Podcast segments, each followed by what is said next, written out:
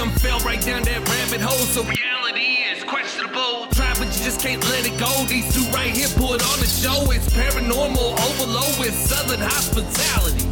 That murder mayhem tip while discussing immortality. Locations with a dark past, history that comes to life. Hillbillies with a knack for everything that goes bump at night. Overthinking if you by yourself, these two will have you turning on the lights. Mixing in a little comedy to make sure it all fits in just right. Hey. Welcome to Hillbilly Horror Stories.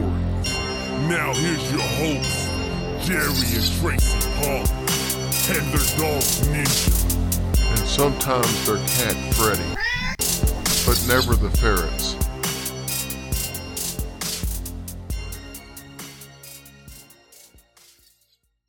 Hey there, it's Tim Dennis from Darkness Radio, and you are listening to Hillbilly Horror Stories with Jerry and Tracy. Hey guys, welcome to episode 319 of Hillbilly Horror Stories. I'm Jerry. And I'm Tracy. Tracy, we got a, a very fun episode tonight. Good. So, obviously, we want to start off thanking all of our military and civil servants all over the world, no matter which country you represent. Thanks to everything you guys, gals, mm-hmm. and service animals do for us on a regular basis. Yes, you guys, we appreciate you all so much and pray for you guys every day. We always want to say thank you and hope you all um, get home safe and thank you for keeping us all safe so we can sleep at night. Absolutely. Tracy, also as usual, we want to make sure that uh, people know that this episode is sponsored by BetterHelp. It is online counseling, and you can get them and get a 10% discount at betterhelp.com slash hillbilly. But we want to make sure that everybody knows that you have somebody out there for you. You could uh, contact Tracy or myself, or you can go online to our group absolutely free of charge. Anytime that you're struggling, anytime that you have something on your mind that's uh, just really holding you back right now. Sometimes people are just in a state of depression for the weather. Sometimes it's something going on in their life. Uh, whatever the case is, if you're down, we want to try to raise you back up. True. Like he said, we are there for you guys, but if you would rather call the hotline, it is a simple number now. It's 988. You can also text at 741 741 uh, just if you need to talk to them about anything. Um, I'm sure you know they're there to listen to you, and sometimes that's all you guys need. It's just have somebody to talk to. Yeah, that is a crisis uh, hotline, not a suicide only hotline. So you can call them just if you're just struggling, no matter what. Even if you don't feel like that you're suicidal, Mm-hmm. you just want to talk to somebody, they're there for that reason as well. That's true. We are here for you guys. We love y'all. All right, Trace. So, like I said, kind of a cool episode tonight. We have a special guest on after our story, Yay. Josh Werner. Now, Josh, this is kind of a, a, a fascinating guy, younger guy, hell of an artist, hell of a storyteller, and he actually went to Winchester Mystery House and told them, you know what? The movie that was out not too long ago on on Winchester Mystery House was really good, but it really only started to tell the later years of Sarah Winchester, and he thought that they should maybe have something to tell the younger years of Mhm. Sarah Winchester. And they were so impressed with this young man that they said, "Why don't you do that for us?" So he's got some comic book form uh, stories out in three episodes telling the story of the first 10 years of the Winchester Mystery House. Fantastic artwork, great storytelling. It's not your typical comic book. Some people some people look down on comic books. I'm not one of those people. Some people think comic books are just for kids and it's not really uh, it's not true storytelling and writing. That's not the case. A lot of comic books are really well done and uh, it and actually because of the artwork it it en- enables a lot of younger people who really aren't into reading to get into reading. Mm-hmm. So they serve a very good purpose as well as being entertaining. But uh, I, he's he's got some more stuff coming on. But they've got a Winchester um, board game coming out. Oh, that's cool. But yeah, absolutely fantastic. And uh, he's got some very cool stories on the Winchester Mystery House and Sarah Winchester. And you're gonna love the story about when he was asked to go ring the bell There's a certain there's only a certain reason why they ring the bell. I'll let him tell why they do it and how he got the special opportunity, but it did not go uh, without some stress, we'll say. Oh, I'm sure. You guys are going to like it. It's a very fun interview.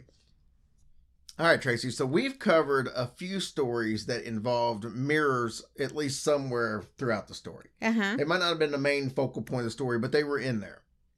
For example, the mirror at the Myrtles plantation.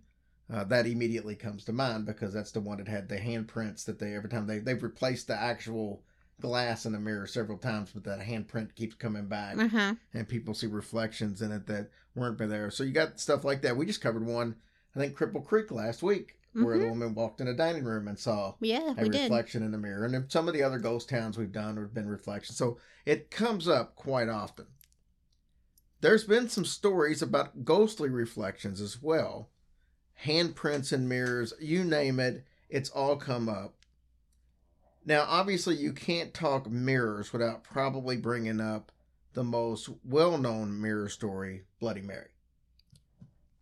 So we will get into her in just a bit Okay. but I wanted to at least bring her up the beginning so you knew kind of what this is going to be about. Obviously, I want to look at some of the history of mirrors as far as superstitions and folklore, and that's what we're going to do right now. So, as long as humans have been around, they have been fascinated with seeing their own reflections.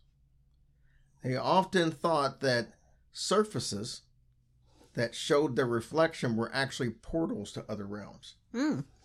I can see that. In these realms, magical beings lived. And a good example of this is the Greek tale of Narcissus, who saw his own reflection in the water. He fell in love with it and he eventually drowned. Because he kept looking at each other and he fell in? Yes. Oh. Yes, basically.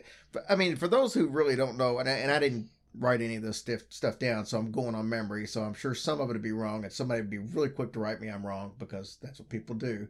Uh, that's why I always like to point out that I didn't really have this in here, So I'm going off memory, but basically, Narcissus uh, was having trouble finding anybody that compared to his good looks. And so, therefore, he couldn't fall in love with anybody because nobody was just good enough for him as far as looks wise. And then one day he looked in the water and he saw somebody that was just as good looking, and it was him. So that's basically uh, the kind of the moral of the story was he couldn't find anybody, and then when he saw his own reflection, he was like, "There it is." Now I don't know. I hadn't seen his reflection before because how did he know how good looking he was? True. He never seen his reflection. But anyway, so anyway, that legend was so strong that it actually spawned the word narcissist, which we all know is somebody who's fixated on their own appearance. Yeah. So you would be a narcissist. I'm just kidding. You better take that back, fool. Then you've got the story of the Greek hero uh, Perseus. Hermes actually gave him a sword, and Athena gave him a highly polished shield. He was actually able to watch Medusa's reflection in the shield and then cut her head off without him without her turning into stone because he didn't look directly at her. right. That's pretty smart on his part. Now, because of legends like these, mirrors were thought to contain magical powers. As time went on, mirrors were crafted from highly polished precious metals such as gold and silver. Occasionally, uh, brass and bronze were also used to make mirrors. These were very expensive objects, as you can imagine, so they were held in very high esteem. So when you looked in the bronze ones and stuff, you looked tan and all that stuff. Yeah, Like you. yeah, you look tan. The colors were probably a little off. This belief that mirrors were magical led to the practice of catoptromancy. This was the art of gazing into a mirror to tell the future, and we're going to talk a little more about that as we get a little later in the episode. At least cases of that. And we've all heard the superstition that if you break a mirror, you're in for seven years bad luck. This appears to have come from the ancient Romans. Since mirrors were very expensive back then and very hard to come by, the seven years of bad luck was a consequence of mishandling such a precious object. But why seven years of bad luck? The belief is that the ancient Romans felt that it took seven years for a soul to completely renew itself. That's where it came from. So huh? that's where the seven Okay. years of bad luck. Now there there is something that you rarely hear about nowadays. Let's say you did break a mirror and you didn't want the seven years bad luck, as most wouldn't. If you just bury the pieces deep enough into the ground, this would reverse your fortune. no kidding. So you can get out of the seven years bad luck, but nobody's quick to tell you that. They just want, want you to have the bad luck. We live in such a negative society. the Romans weren't the only ones to have superstitions about mirrors. Cultures from all over the world believed in the power of mirrors. In many societies, families will cover a mirror in the house if someone dies. It was a very common practice, especially during the Victorian era. And this was usually the case because funerals and wakes were held in the house where the person died or where they lived at the time, but you know, not necessarily had to die there, but wherever the person lived that was recently deceased, they held that fake uh, wake or funeral in their house. The purpose of covering up the mirror was to prevent the soul of the dearly departed from getting trapped inside the mirror. No. So people believed during this time that if the soul was still in the house, it could literally get trapped inside of the mirror. Therefore, they covered them up. There were other cultures, though, that believed that if a loved one was murdered, died in a horrible accident, died of a long illness, or any kind of intense suffering, the mirror needed to be covered up in that uh, instance as well. If not, the spirit of the dead could linger in the house and wait for an unsuspecting person to see the reflection in that mirror, and then the spirit could possess the living. Why don't they just take the mirrors out of the house? But there were mirrors all over the house. What are you going to do with them when you take them out? Not everybody's got a two car garage to just put mirrors in. Back in the Victorian area, era. I don't know. Throw them away. I mean, what's the point if the mirrors are going to be covered up anyway? They just they don't cover them up forever, just during a period of time during mourning. That's the only time. Yeah, Oh, they cover them up during the wake and stuff. okay. All right. Well, okay. Now, of course, we've all heard about vampires, and some people even say werewolves not being able to see their reflection in mirrors. The belief is that they have no souls, therefore, they can't see a reflection. Mm. Another superstition is that if a mirror falls off of a wall and breaks on its own, someone is going to die. Usually, somebody close to you. Oh, gosh. I don't think I've heard that one. Actors believe that if they see their reflection in a mirror while they're looking over someone's shoulder, it's bad luck. I saw a thing the other day that said when you're at the funeral to take the draped flowers off the casket and throw them in the to the people and whoever catches it is the next one to go. like at a wedding. In some cultures, it's believed that a baby should never see its own reflection in a mirror before they're at least a year old. but why? I mean, I don't know. I mean, I'm probably death. I. I mean, most of these are so far out there. That Right. Some even believe that it's bad luck to see your own reflection in a mirror by candlelight. Yet another says that if you look at your reflection by candlelight, you may see the spirit of a loved one who has passed on. Now, that'd be cool. And the last one before we move on. One of the superstitions was that a married couple should look into a mirror shortly after exchanging their vows because that's supposed to unite their spirits in the after afterlife, the, the, the forever. So Oh, I kind of like that. that's interesting, but I've Yeah. never I've never heard of it. I haven't either. All right, so Tracy, we've covered a lot of superstitions with mirrors. With that being said, especially with the candlelight stuff that we just covered, Mm-hmm. is there any surprise that someone came up with the game Bloody Mary? Nope. So, in case you're listening and you're unfamiliar with this worldwide famous game of Bloody Mary, I'll briefly cover it. In the original story, and there are several variations, Mhm. but in the original, and in most of the variations, you're standing in front of a mirror in a dark room and you say Bloody Mary three times. She's supposed to appear on that third time. But who is Bloody Mary? Most sources say that it's in reference to King Henry VIII's daughter, Mary Tudor. No kidding. Right.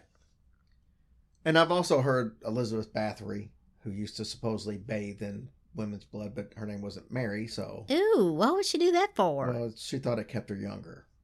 well, that's so- disgusting. Oil of Olay. Any, anyway,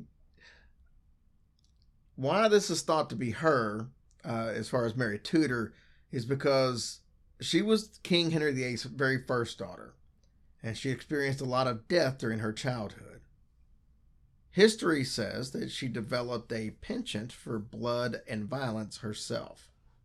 She was also infatuated with herself, and she loved um, gazing at herself in a mirror. Mm-hmm. So that part kind of fits. mm-hmm.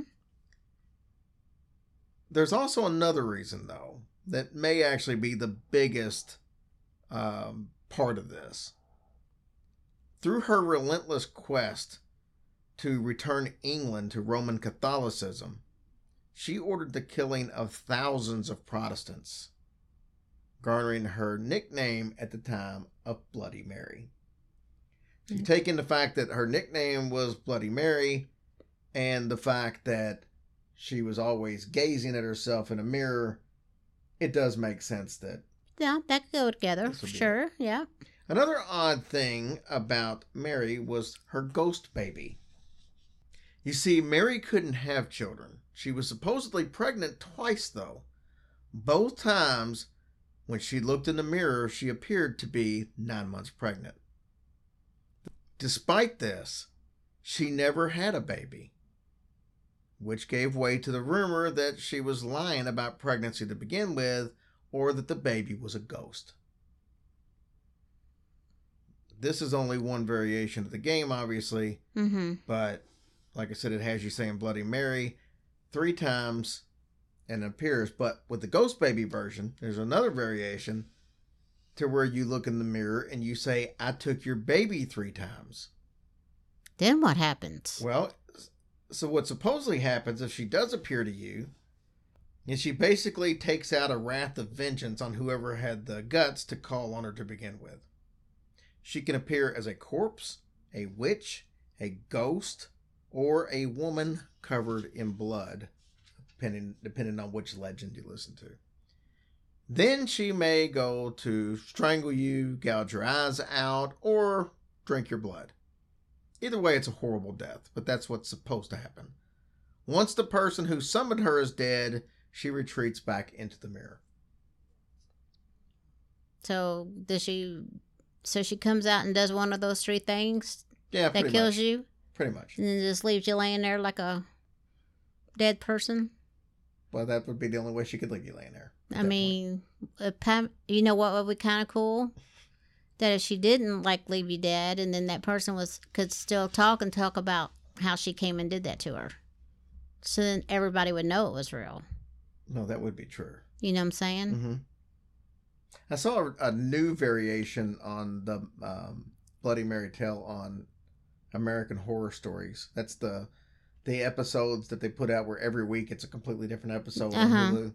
But it was on a Bloody Mary version, and it was more of a I don't know. It was just a, a little different, but- Mhm. but, but it was a good twist on it. So Oh, if you haven't seen it, go to Hulu and watch it.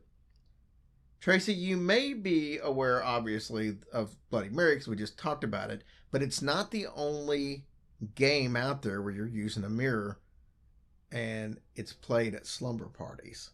ooh, Have you ever heard of Blue Baby? no, I never had slumber parties. Dang it! In this one, you look into a mirror and you pretend to rock a baby.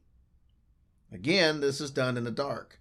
You proceed to say the phrase Blue Baby 13 times. Then, if you don't pass out from lack of oxygen. I was gonna say, I hope somebody's keeping count. In this case, after the 13th time, the baby will appear in your arms and scratch you. When this happens, you better drop the baby and run because if you don't, Blue Baby's mother will appear and scream, Give me my baby back. Baby back, baby back, baby back ribs. Loud enough to shatter the mirror. And then, You have seven years bad luck. yeah, then you get seven years. back. Double Then- whammy. Then, if you don't run, she kills you.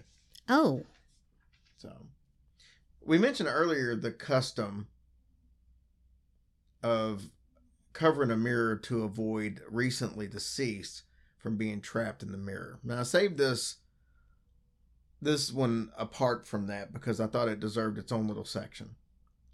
Some believe that there are other reasons to cover up a mirror after a death. There's a Jewish custom similar to this, but for very different reasons. Directly following a death, family members will sit in Shiva. Now, this is a seven day mourning process in which, uh, among other practices, the mirror in the house must be covered. This is common only in certain communities. The belief here is that there are all types of different evil spirits and demons that come to visit a family during the mourning period. Where a soul leaves this world, it leaves a void, an emptiness that is prone to be filled by dark forces. So they cover up the mirrors to keep the evil forces from entering the area. I was gonna say, I mean, I can understand that, but like if the person that passes on gets stuck in the mirror, I mean, I guess that means he can't go anywhere, right? Right. Oh, I mean, that's a bad thing. But then for you, it would kind of be a nice thing because you could just like walk walk by the mirror and say, "What's up?" It'd be like grandma's in the zoo. Grandma's in the zoo. What's that mean? Yeah. I mean, you just walk by and could look in and see her, but she can't come out like Oh, animals at a but you could talk like you could talk to each other and stuff. That would be cool. Well, I don't know that they can talk to you. They might just be trapped. You could, you could be putting them in a horrible situation. That's where- true. Anyway, the, the thought behind this is wherever there's a vacuum, negativity can creep in. So, We don't want no negativity. but like I said, some Jewish believe that a a house in mourning is like a magnet for evil spirits. Oh no and They way! can get through through the mirrors. wow, I didn't know that. There's another legend that involves ghost portals. This one says that if you place two mirrors facing each other in a dark room, you have effectively created a ghost portal. Through this portal, spirits can pass, but you have to be careful because the spirits may just decide instead of jumping from one mirror to a, another mirror, they may jump from mirror to your home. So now you've created a portal where you can let stuff through. Oh, I oh, mean, I couldn't you put them like together, that's what I was saying. I think you have to. I think you're supposed to put them like together, together, like face to face together? and not like one just across Yeah. the room from each other. Tracy, did you know that you're not supposed to have a mirror facing your bed? No, I did not know that. That would probably disappoint people that like to watch themselves when they're bow to go wow wow. Well, according to Feng Shui, mm-hmm. Your body and your spirit are believed to be repaired while you sleep. And if you have a mirror facing your bed while you're sleeping, when you sleep, the negative energies seep out of your body, but then they would be reflected back into you via the mirror, thus undoing any of the benefits that you had while sleeping. Well, no wonder my body's in bad shape. Cause I don't sleep, so that for, therefore it doesn't repair itself. What a ripoff! Now, this is the last one.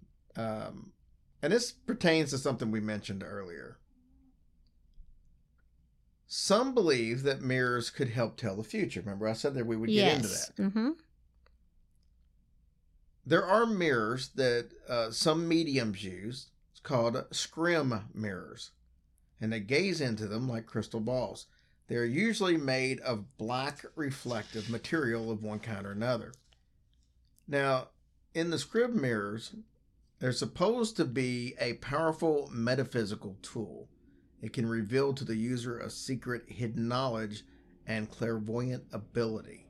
It can also act as a portal to other planes of existence in our universe.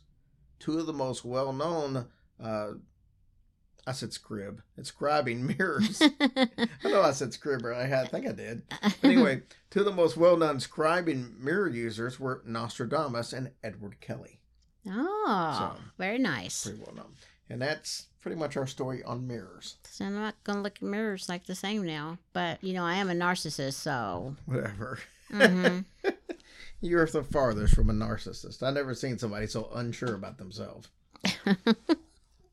Anyways, so we're going to take a quick sponsor break, and we're definitely going to be back to learn about the Winchester Mystery House. Wowzer. All right, Tracy, some quick housekeeping. The uh, Will you we- quit saying my name? I'm sorry, Tracy. Anyway, so so Tracy, we got our packet the other day in in the mail from the cruise Oh boy. that shows the itinerary and stuff. So if you didn't get your packet, it should be coming. But the very first page, when you open up, it's got all your, um, I guess, your tickets and stuff like that, your stuff for your. Luggage suitcases and yeah. and all that. mhm.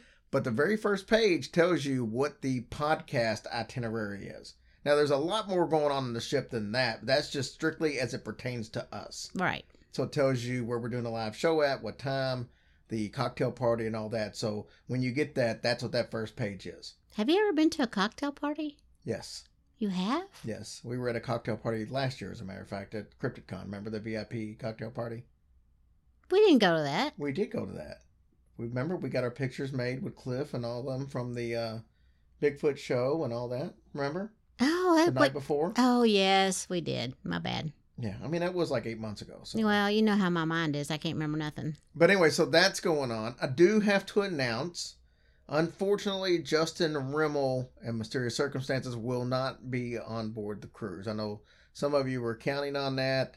Um, unfortunately, Justin has a work schedule that definitely will not allow, even though he was trying to plan for it.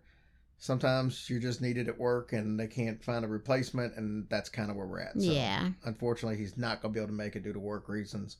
And uh, we'll make it up to you. Yeah. We're gonna miss you, Justin. Yes, without a doubt.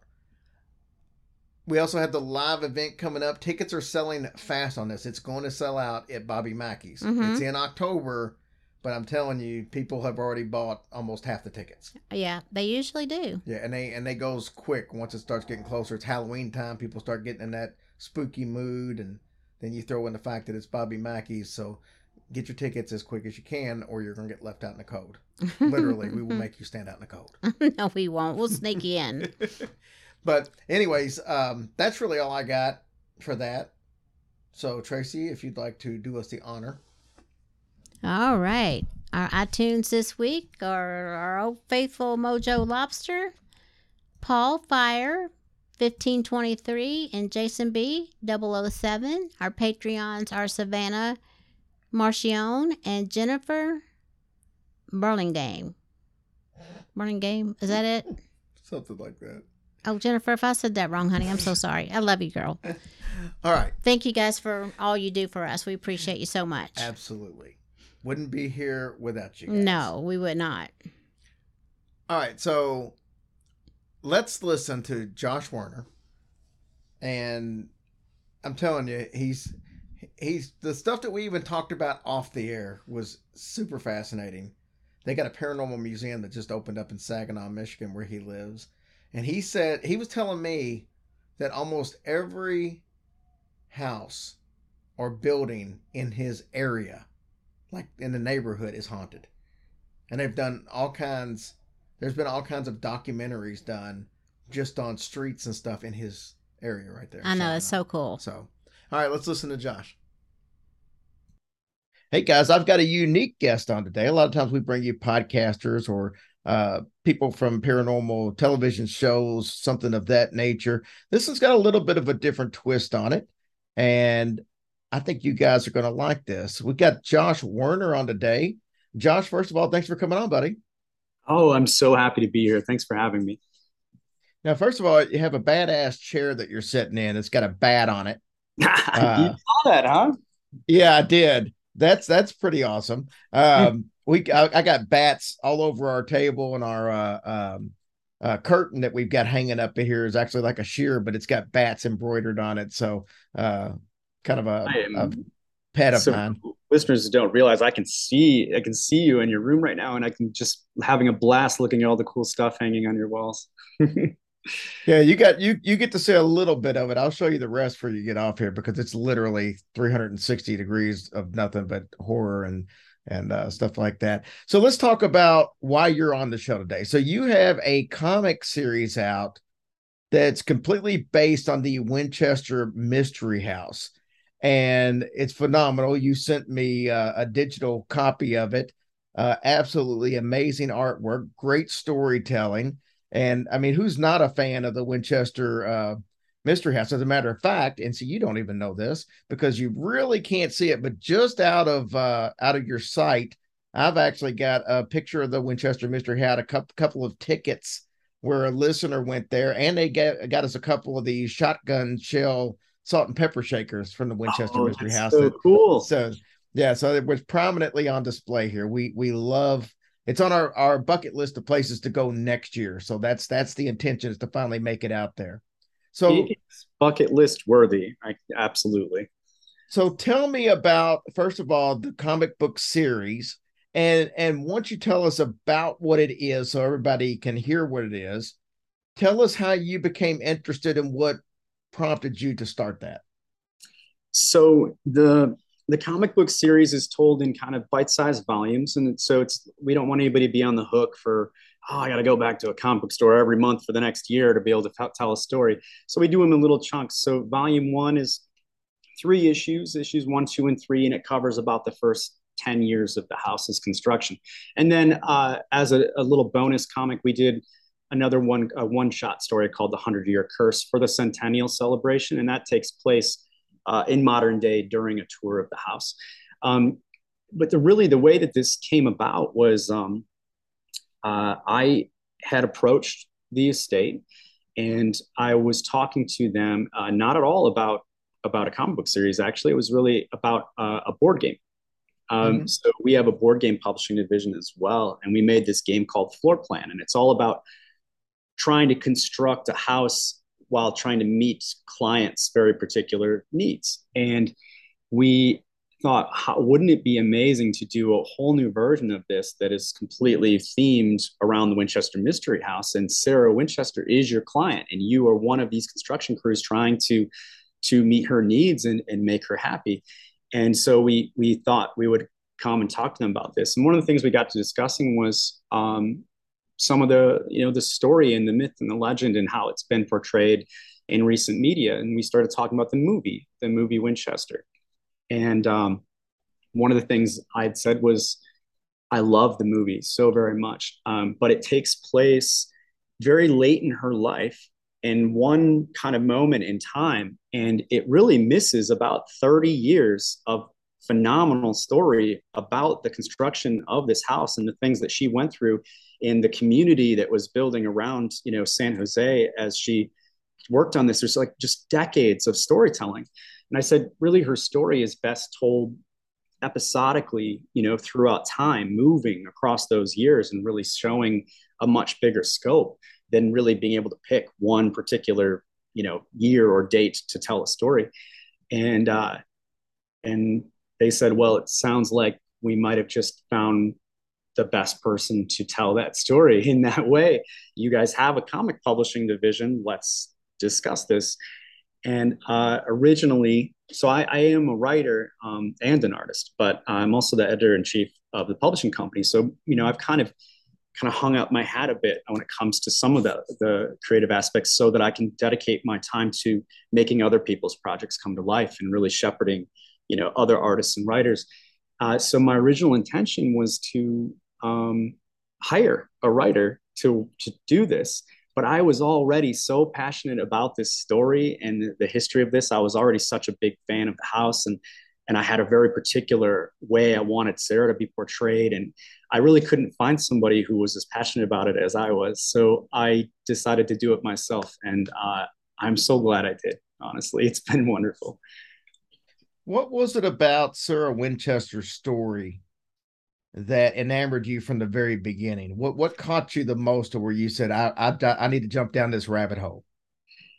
So there's always been uh, this kind of idea that she was everything she was doing was out, out of fear out of paranoia of, of, this haunting of this curse whether or not like her mental health was you know had uh, a, hand in this. And while i found all this fascinating i especially found the idea of just all these rooms that most of them human beings had never lived in but the possibility that ghosts have been residing in these rooms this whole time and they still do to this day is so fascinating. But as soon as i started learning more about sarah i realized that i don't i think a lot of people's this kind of vague idea of what was happening is is pretty off base because she was so brilliant she was always the smartest person in the room. She spoke so many languages. She was an expert on so many things. Um, she knew so much about architecture and carpentry and she was really well traveled. A lot of people don't know that uh, you know before after her her family died and before she moved out west to build this house she disappeared for about four years and it's not talked about. But during that time she was traveling the world and she she gathered a lot of knowledge. He also has a ton of ties to um, uh, to all sorts of, of uh, freemasonry and secret organizations. And basically in the end i think what appeals to me the most is the mystery aspect of it that we really don't know all of her motivations for doing the things that she did. And i think some of the speculation is that is really basically barely scratching the surface of the real possibility of what was going on behind those closed doors that she was so private about that so few of us have documented to this day. So, in your honest opinion, do you think that she really felt that there were spirits guiding her, or do you think that's more the myth of? I mean, because a, a lot of the aspects of the house, I mean, you'll hear like, you know, uh, doorways leading to nowhere, stairways leading to nowhere, which was supposedly, according to myth, put there to kind of trick the ghost uh, so they couldn't catch up with her. How much of that do you think has validity? I think it's almost an even split. I, there has been just as much effort to explain away the reasons for a lot of the houses, you know, uh, practical reasons for the way that the house is, uh, as there has been in like this kind of lore that has surrounded this house since day one. And we have to remember too that you know a lot of people, a lot of skeptics, are, they really painted on the house. They're like, oh, you know, this is the this is so they can sell tickets. Uh, that's the, a lot of those stories. They started way before she even passed away. Um, there are newspaper articles that were popping around San Jose about this house, about Llanada Villa and Sarah Winchester while she was still alive. There was still so much being discussed. This isn't something that was handcrafted after her death. It's, I mean, these tales have always been there.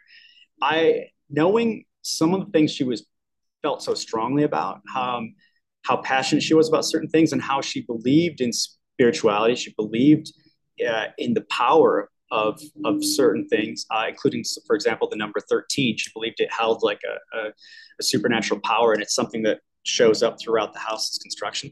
I really do believe um, that she thought she was haunted. Whether or not she was, I think, is up for everybody to you know decide for themselves.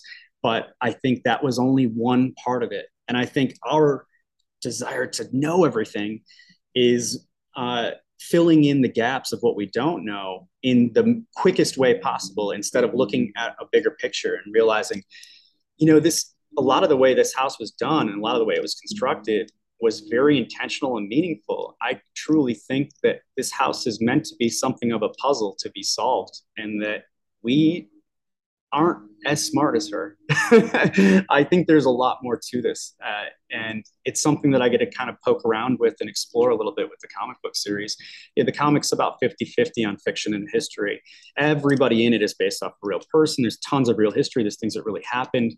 But when it comes to the supernatural aspect of it, I'm also trying to keep it kind of fresh and, and tell some new perspectives on it. And uh, that's where the fun lies, because then I get to really explore some of these other things you know what did other people think about her and why we use those characters to uh, um, like the workers, for example, and the gossip amongst the construction crews, like they're the ones telling the story because Sarah is going to be private about it throughout the story. So you're getting bits and pieces from them, but it's up to the reader to decide whether or not to believe them or believe all these ideas that people are saying. Um, so yeah, I think I think it's a little bit of both. It's a magical place. It's a special place. I think there is most definitely a haunting. I think there's loads of evidence of this. Um, but I also don't necessarily think that we all have it nailed down that we really know. I think it really is a mystery. What is it when when you go? How many times have you been been out there? I've only been there twice, and uh, I plan to change that a lot over next year. I hope to visit several times to do some more events and promotional events. Um, one of the visits I went to, I will definitely have to tell you about. It's very very cool, but I'll let you go first. well, actually, what I was going to say was was uh, what what do you find the most fascinating thing out there when you visited? What was the most fascinating part for you? So it's probably going to lead right into what you were going to say. Um, one of the things, as far as the supernatural aspect goes, obviously, when I'm there, I'm enamored by every little detail. I want to see everything. I'm not in a, a haunting headspace. I'm in a uh, oh, this is the scene where you know, that I wrote takes place in this room. Oh, that's what that molding looks like. You know, things like that. I'm looking at all these little details for story, you know, building. But um, I did a, press event where we invited out newspaper um, uh, writers, uh, you know, reporters. We invited out um, game, board game uh, reviewers, comic book reviewers, and like ghost hunters and supernatural podcasts. And we had, we sent out these little private invites for this private event. We held it in the carriage house where where they used to keep the horses and carriages, it's like a big garage space. We fed them dinner. Uh, I gave a speech. I signed comics. They played a prototype of the board game, and then at the end, we took them on a private tour of the house. And I go into this at being so hyped and so fascinated by every little detail. I want to be in every room. So if for some reason something in me is telling me to get out of a room, I have to stop and think about this. Like, what is causing this within me? And I found that certain rooms made me feel certain ways, including claustrophobia, like the desire to just discomfort where I needed to get out of that room and I wasn't sure why. And as someone who's fixed to every little detail, I wanted to spend as much time in every room as possible. So what I was finding was that one of the um, one of the like group of kind of ghost hunters that were with us on this tour, they were behind me, and they had a person who was extremely sensitive to to the paranormal and. I would walk ahead of them into a room. I would have a certain feeling, feel a certain way, I would keep it to myself. I'd be like, oh, but I would note it in my head, like, that's interesting. Why do I feel this way? And then she would walk into the room behind me and vocally say out loud exactly what I was feeling in that room. Like she was having the same the same exact you know feelings I was, but saying them out loud, and it was it, oh, it, struck me as odd because it happened so many times in a row. It was very validating. I was like, oh, okay, it's not just me. You're feeling the same way about this room, and it's not something you put your finger on. It's not like every room in right. that house is absolutely gorgeous. So it's not like this room's creepy and that's why it feels creepy. It's like no, it's it's beautiful, you know. Um, so it was really it was really interesting. But I also had a I had a really strange thing happen in one of the rooms um, where I was you know, I had my phone out. I was taking some pictures here and there, and then later, um, I went was going through my camera roll, and I had a photo that I was very very strange. There was a rocking chair in the picture, and um, the rocking chair did not look like it belonged at all, and it was also uh, not a photo I took. I don't, I did not take a picture of a rocking chair at any point in time. The rocking chair itself is extremely translucent. You can kind of see through it. and I'm, my guess at first would be like, oh, I accidentally hit the button as I was walking, and it's just a kind of a blur, you know, effect situation. But there's also what appears to be kind of old, uh, torn fabric on it, which is not something you'll see in that house. Everything is pristine uh, on in is when it comes to the furniture. Um, there is nothing old and torn looking in that house unless it's a unfinished room, you know. And uh, I had showed it to the workers at the end. I was like, hey, I found this in my camera roll. And I don't remember seeing this. And I can tell by the background what room it is, but I don't remember seeing this chair. Can you confirm that this is in this room? And they said, no, that I don't know what that is, but that's not that's not from this house. I was like, no, it is. I can tell you exactly what room it is. Look, it's between these two pictures that I took. And they're like, there is no chair in that room. Uh, no, it's not. It's not the case. And I was like, it's so bizarre. I ended up writing it into one of the scripts. Um, uh, because it was such it was just such an interesting happening. But one of the, my favorite things too is that the tour guides who work there they would come running up to me and say, "Hey, you're the guy who's writing the comic series, right?" And I said, "Yeah, hi, nice to meet you." And uh, they they would say, "I have so much to tell you. Do you have a moment?" Was like, "Oh, okay." And it would be like, "I've worked here for three months, and here are all of the things that I've experienced since I've worked here, uh, like you know, supernatural occurrences." And everyone who works there has a story. It's so interesting. It's definitely hard to ignore. Uh, do you have a quick moment for a, another Absolutely. visit story? Okay, so uh, there was a, a, very famous bell tower on the property, and this bell tower was said to be rung at midnight every night. Uh, and it was to tell all the workers that Sarah Winchester was not to be bothered, that she was going to the seance room. And mm-hmm. she would go and spend at least two hours in that seance room every night. And it was thought that because she only gave construction uh, information to the crews one building day at a time that she was receiving all these from the spirits. And that's why they call it the house that spirits built. Um, but when she passed away, they kind of marked this bell tower off as something of a sacred space. No, we don't go in the bell tower. We don't touch the bell. It's um, it's meant for uh, special occasions, essentially. And so what they did was they started a tradition, a century-old tradition now, of ringing the bell only when the calendar falls on a Friday the 13th. They ring it 13 times on the 13th hour. And they hold this kind of special bell ringing ceremony where everybody in the house stops and they watch the bell be rung. And it's it's for Sarah. It's like it's just a remembrance thing because she believed the number 13 held so much power. Um, so last year uh, they called me and said, um, "We have a Friday the 13th coming up. Would you like to come out and be a special guest bell ringer and I was like, oh, wow, uh, what an honor. Absolutely. They're like, you'd be the one up in the tower during the bell ring ceremony ringing it. So, absolutely, I'm excited. Now I'm in Silicon Valley, stuck in traffic, running late. They're calling me like, hey, we've never, ever done this at 101. It has to happen exactly at one o'clock on the 13th hour. I was like, I totally understand. If you have to go without me, just go ahead. I'm so sorry you know, I ended up uh, jumping out of like a moving car, running as fast as I could. somebody waiting on the side of the road that grabs me by the arm. They're running me through the house on a shortcut to the fastest route they could to get to the bell tower. And of course, it's not because of the shortcut. It's not part of the tour. It's a, it's rooms I'd never seen before. So I'm looking around like, oh wow, where am I right now? This is such a cool room. They're like, there's no time. We have to get to the bell tower. So we get there, and uh, I have about 30 seconds before I have to start ringing and they're giving me the instructions because it's a very big very old bell. And they they said here's the most important thing. No one has ever screwed this up in 100 years. It mm. has to no be pressure. exactly 13 times. You cannot ring it a 14th time. And i said oh i can count you know no problem. They're like no you don't understand. It's a really big bell and it builds up a bunch of momentum.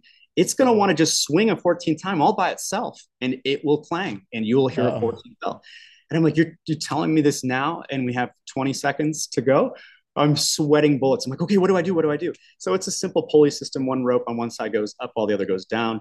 And so if you're pulling on one, if you want it to stop, you reach out, you grab the other rope, you hold both ropes perfectly still at the same time. And the idea being that it can't go, you know, it can't go side to side anymore. It fizzles out if you do it right. And uh, and now we've got about five seconds to go. And I say, okay, but listen, if I screw this up, can we just not tell people that it was me in the tower this year? Can we just leave that part out? And they said, actually, we have a camera right here and we're live streaming it right now. I was so terrified, but I nailed it. It was exactly 13 times. I'm 99% sure to this day. I'm too afraid to go back and watch the video, but I'm pretty sure that I nailed it. But what an incredible experience. And then, you know, afterwards, I was talking with the, the manager of the state. His name's Walter. And he said, you know, uh, he's got a very dry wit too. You can't always tell when he's joking. Uh, he comes off very serious. And uh, he said, you know, I've, uh, I've never been allowed to touch the bell.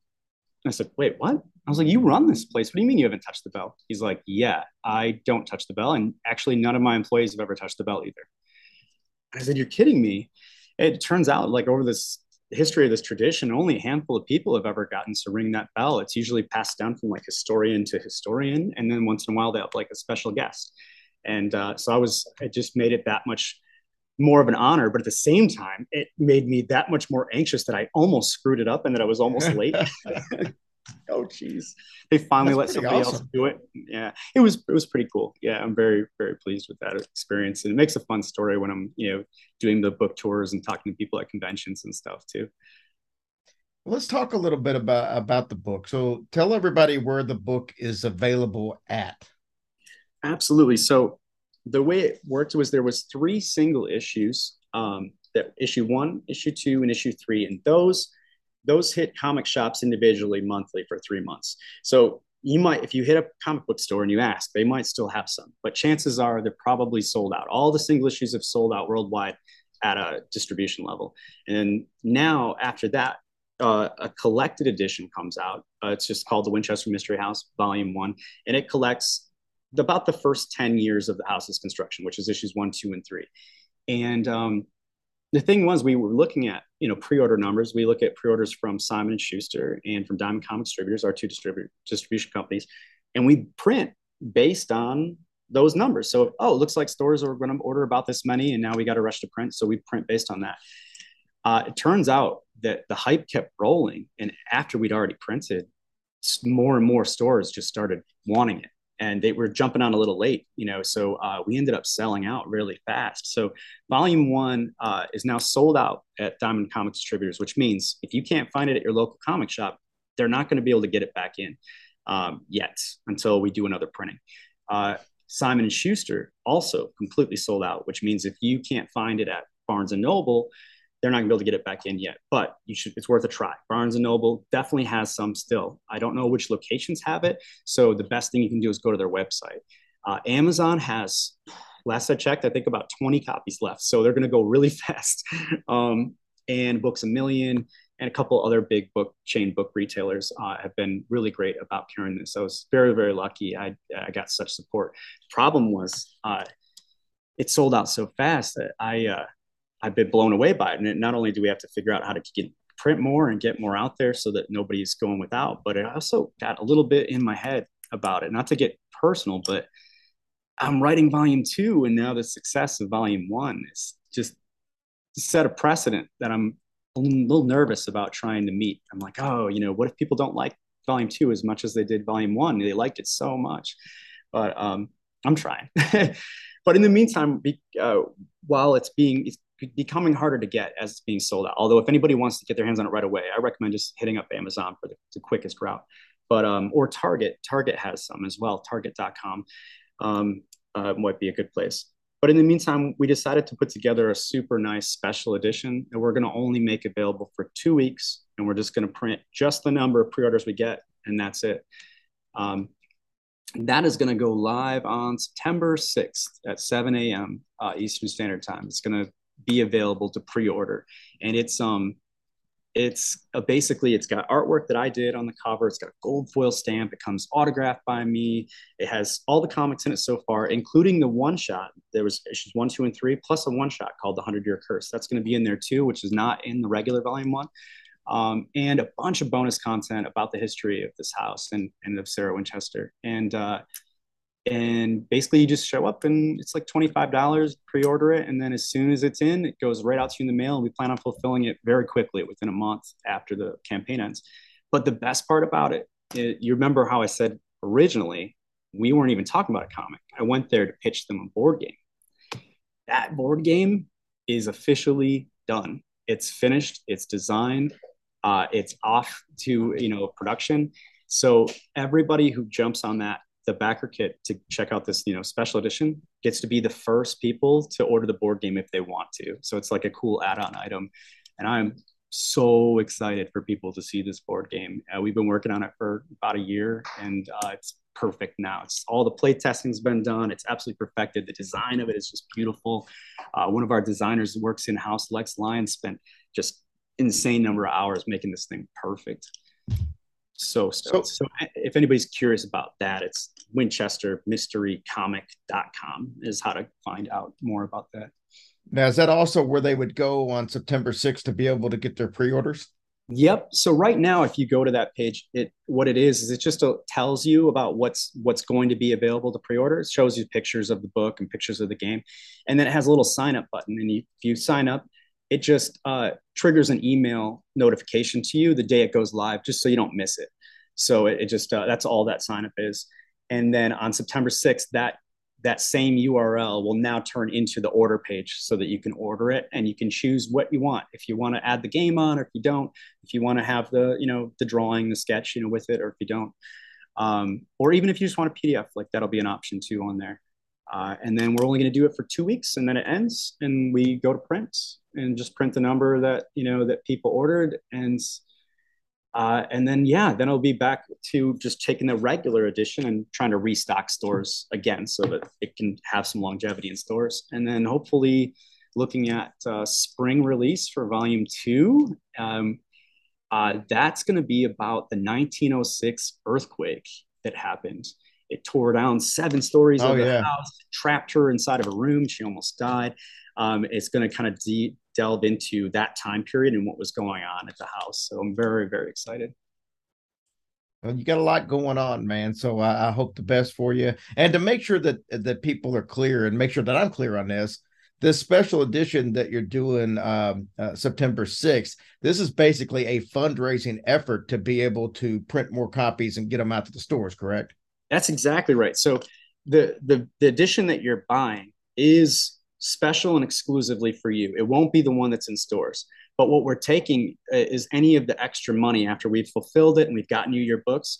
That extra money is going straight to printing more of the regular volume one, so that we can restock Barnes and Noble, we can restock, uh, you know, Simon and Schuster and, and Diamond Comic Distributors, and that way stores can keep keep it going. They just keep ordering it as long as people keep wanting it. Awesome. It's great having you on, Josh. What's the website one more time?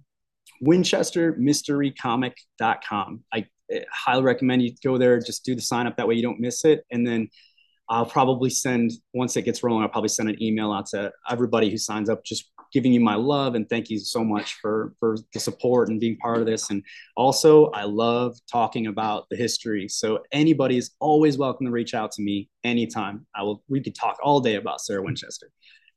Awesome, brother. Thank you so much for coming on. Thank you for having me. It's been a blast. All right, guys, that wraps it up for this week. Thank you for everything you do. We appreciate you as always. We are so looking forward to seeing you guys coming up here before you know it. We'll be cruising and all that good fun stuff. Thank you guys for your support and hanging in there with us. We love y'all so much, and I hope y'all have a blessed week and have a like. I guess y'all get a three day weekend, so that's nice. Uh, just enjoy your families and friends and take care of yourselves. We love you.